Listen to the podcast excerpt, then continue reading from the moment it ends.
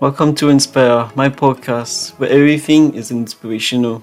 So today we have Myrna. Thank you for inviting me to your show. What what type of struggles do you have these days? Actually, since the pandemic set in, it was a relief for me, to be honest. People find it toxic. In my case, the irony is I prefer it. When the pandemic set in, I from the spine, lumbar area, my back down to my left foot was compromised because of my spinal condition. Instead of working at the work site in the university, since I'm a teacher the university, I was approved to from home. My medical condition doesn't allow me to go work. I mean, to be on site because every now and then I'll be in pain. Like 24 hours, I'd be experiencing excruciating pain from my waist down to my left foot. So it was a real struggle for me to move out from the bed, like move up to go to the restroom, to go to the kitchen. Like literally just getting up from bed was already a big struggle for me. I sitting down on a chair it was too much for me when i was approved to work from home. I'd be doing a sea lion position. I don't know if you can imagine that. A sea lion. A sea lion is just like on its spine lying right? Like that so that's that's the position I've been doing ever since last year. It's boring. I wasn't stressed because of the pandemic. Maybe because of the news slightly, but it, it's expected. I mean, the Spanish flu lasted seven years. What stressed me out really was honestly my health condition it wasn't really the, the COVID thing. I stopped working. Of course, I was also having a burden. I only had to be, to admit it, but from physical to financial to emotional, and of course spiritual. So all all all in one. Holistically, I was so down since last year. It was only this April attended an online virtual training program for digital for persons with disabilities because I was already officially person with disability since January of this year.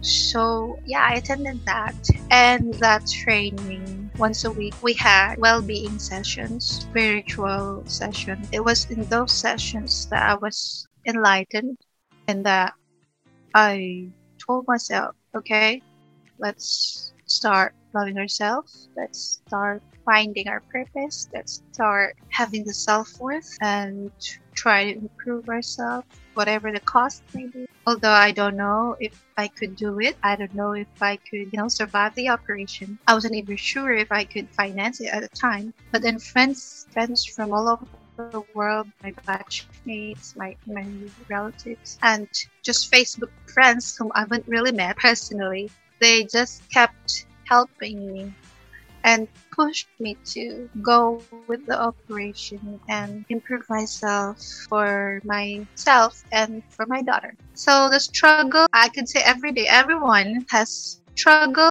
I don't let it phase me people who might be in my situation right now might feel depressed or faced. They think they are they're, they're unlucky or something. But for me, I see this condition as a great learning lesson for me because I started learning to love myself. It was the moment that I told myself, okay, I've been prioritizing other people, especially those I love, my family, my daughter, and I forgot to I lost myself. I forgot to love myself. So okay, I guess it's time for me to start loving myself too.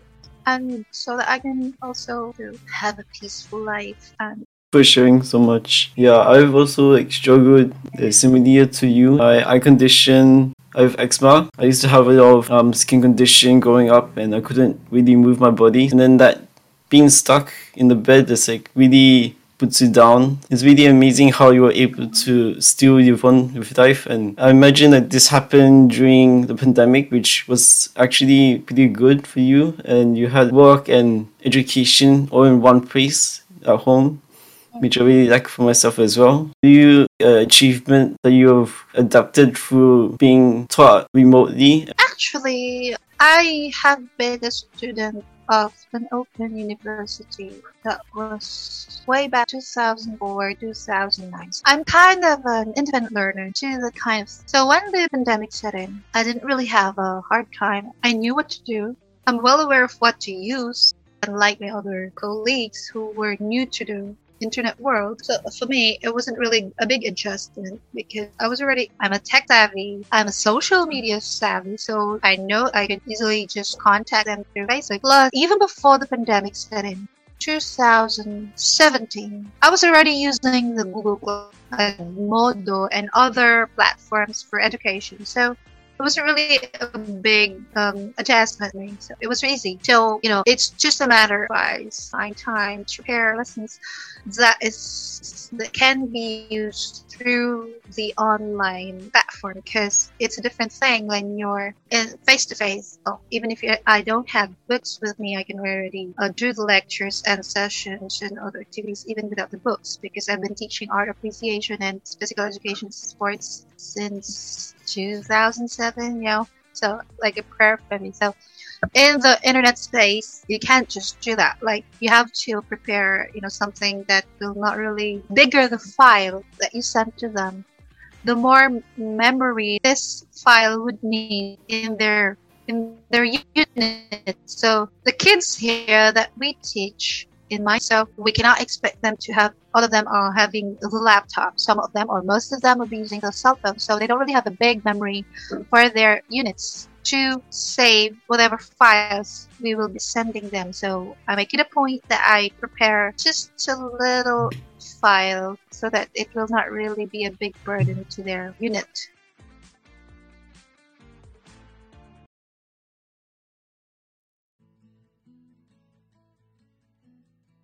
As well.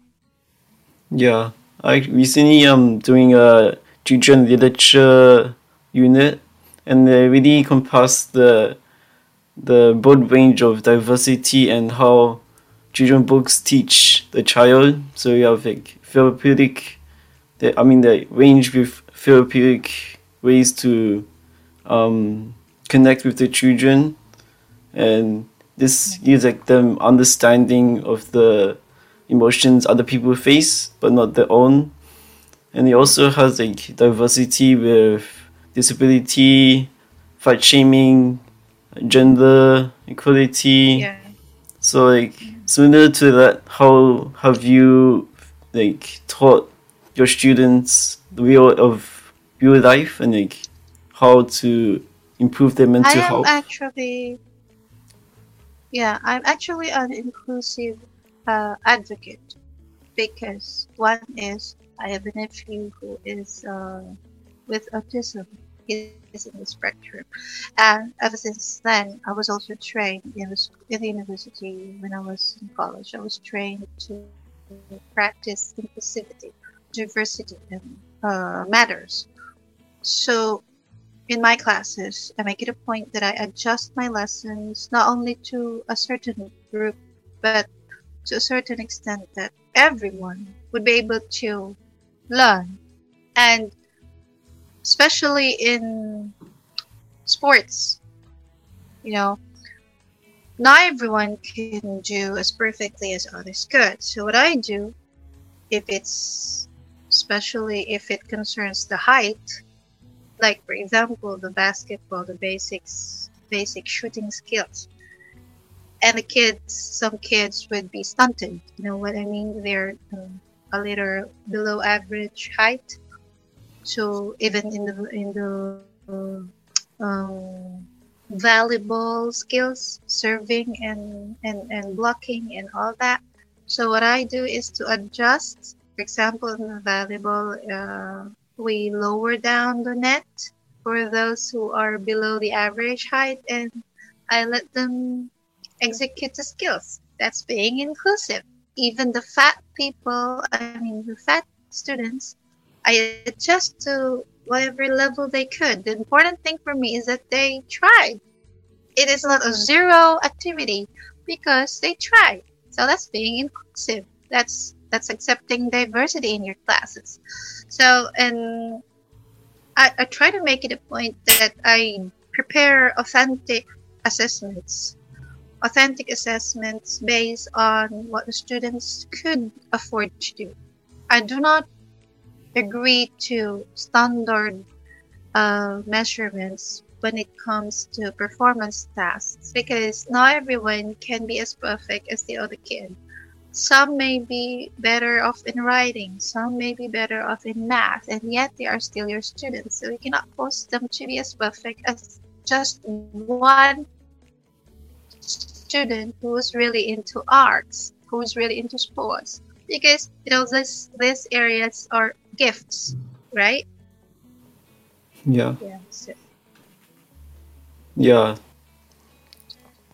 Oh, you know, especially during this pandemic, resilience is very important for the students, as you have mentioned, because the kids right now, the generation of the kids right now, generation Generation Z, uh, they tend to be those that are spoiled, those that are being babied by their parents.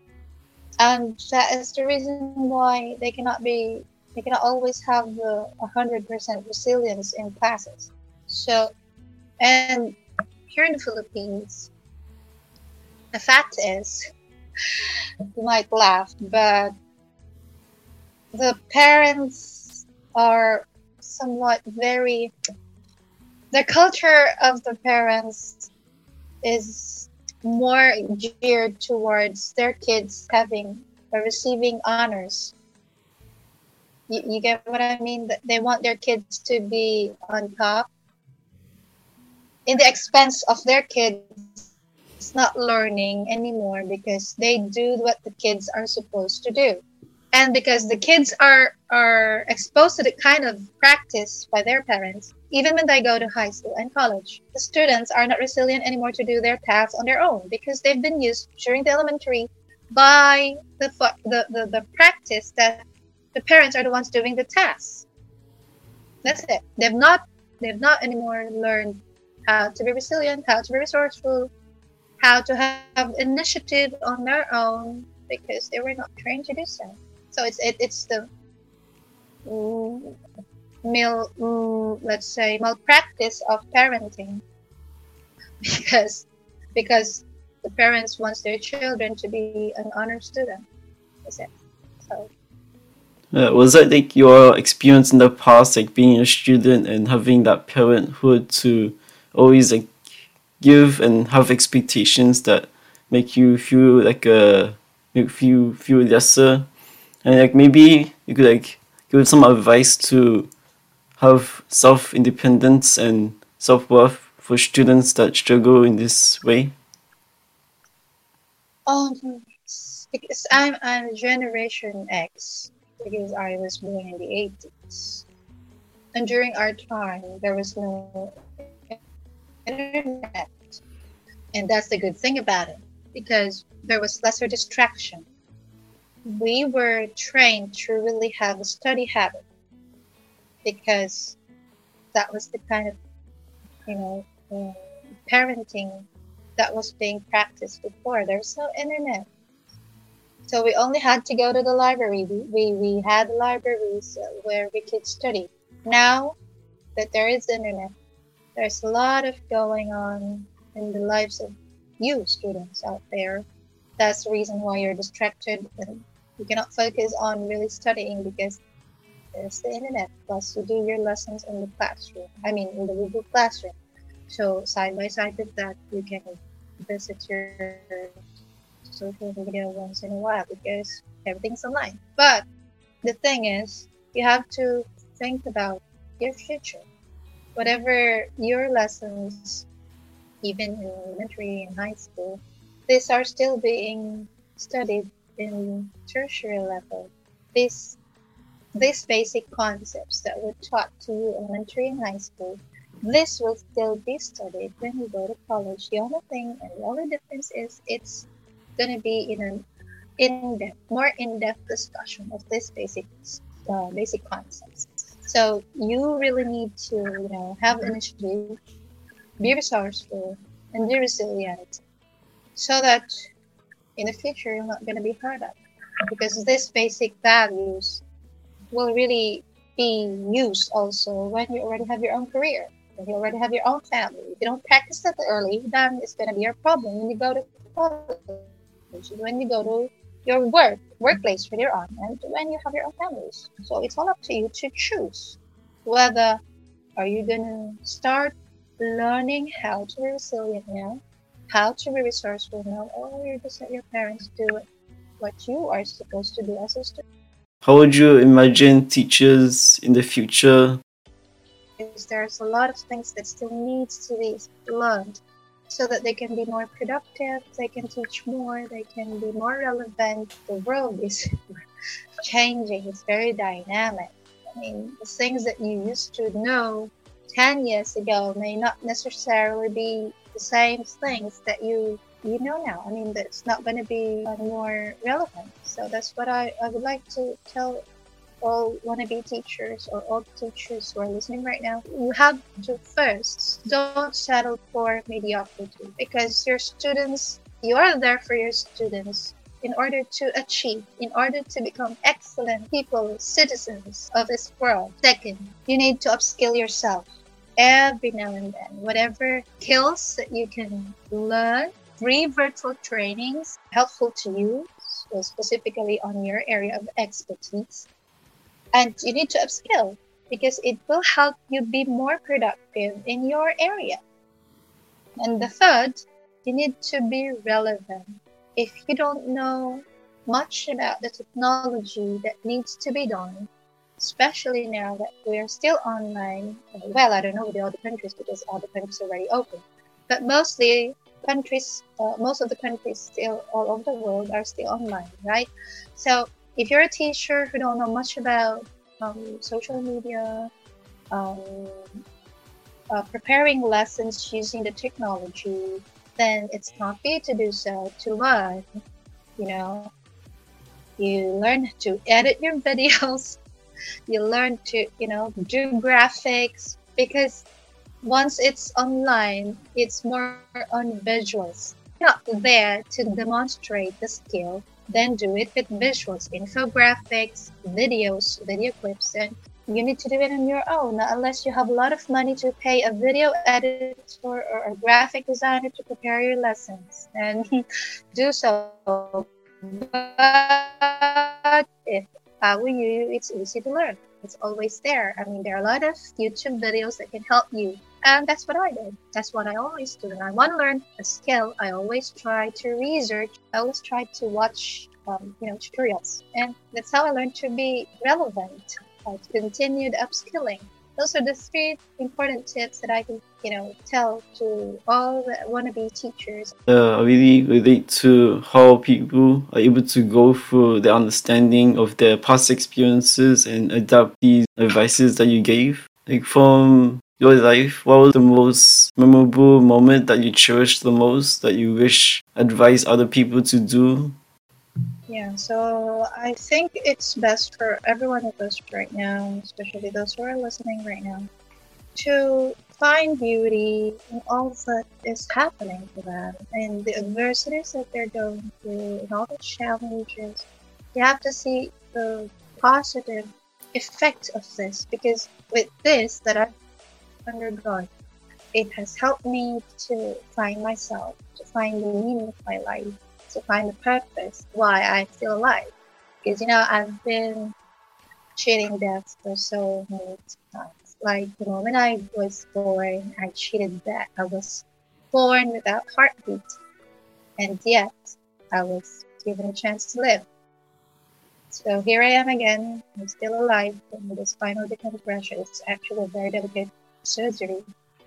I also had COVID last time. So you see, I'm trying what I'm trying to point out is that we should not let this, let's say, incapabilities, iniquities, what we lack to dictate us how to live our life. We need to be having that true grit in us, to have the initiative, to have the resilience, to find our purpose and be passionate about what we want to do, what we want to achieve in our life to set a goal for ourselves, and of course, find our worth. Because whatever that happens in our life, if we have the true grit, then we can always stand up. We can always get up. We may stumble, but we always get up. And of course, the most important thing in this world is to have to find gratitude in all that we have. Simple things that we do, but we need to find gratitude. You know, I always have a gratitude list every morning and every night. So I recite them in my mind the moment I wake up. I recite them in my mind before I close my eyes and look hard for the night. And that's the reason why my, my podcast is basically more on gratitude. But yeah, I believe that my 40 years is testimony of true grit because of all these adversities that I was able to surpass. And because of that, I have gratitude every day that I'm able to live and wake up and witness the beauty of this world. And because of this, I try to make and do things and, you know, achieve whatever mission that I think I have with this podcast. And I believe that this will be able to glorify the name of our creator. That's it. So what about you? Uh, yeah, I heard you mention podcasting. So what brought you to want to podcast? Uh, what were your side hustles in high school? I was trained by my mom to be an entrepreneur the first. I was I told you I, I simple family and we needed to help our mom to augment the little meager salary that she had as a teacher. So we all had our own side hustles. Like uh, for me and my sister, we needed to sell whatever delicacies that my mom prepared. So yeah, that's the entrepreneurial uh, ventures that we have since we, uh, we were kids until high school. And then in college, I started learning how to be an affiliate marketer. So ever since then, I was into sales until now. I went to sales.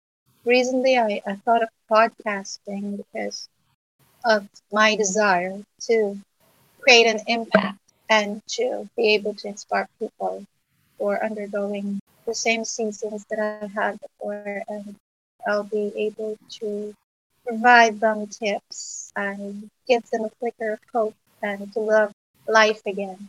Yeah, thank you for sharing. Uh, link your podcast in the description of the podcast. Uh, and hopefully, other people can go to your podcast and see inspiration from people you've interacted from.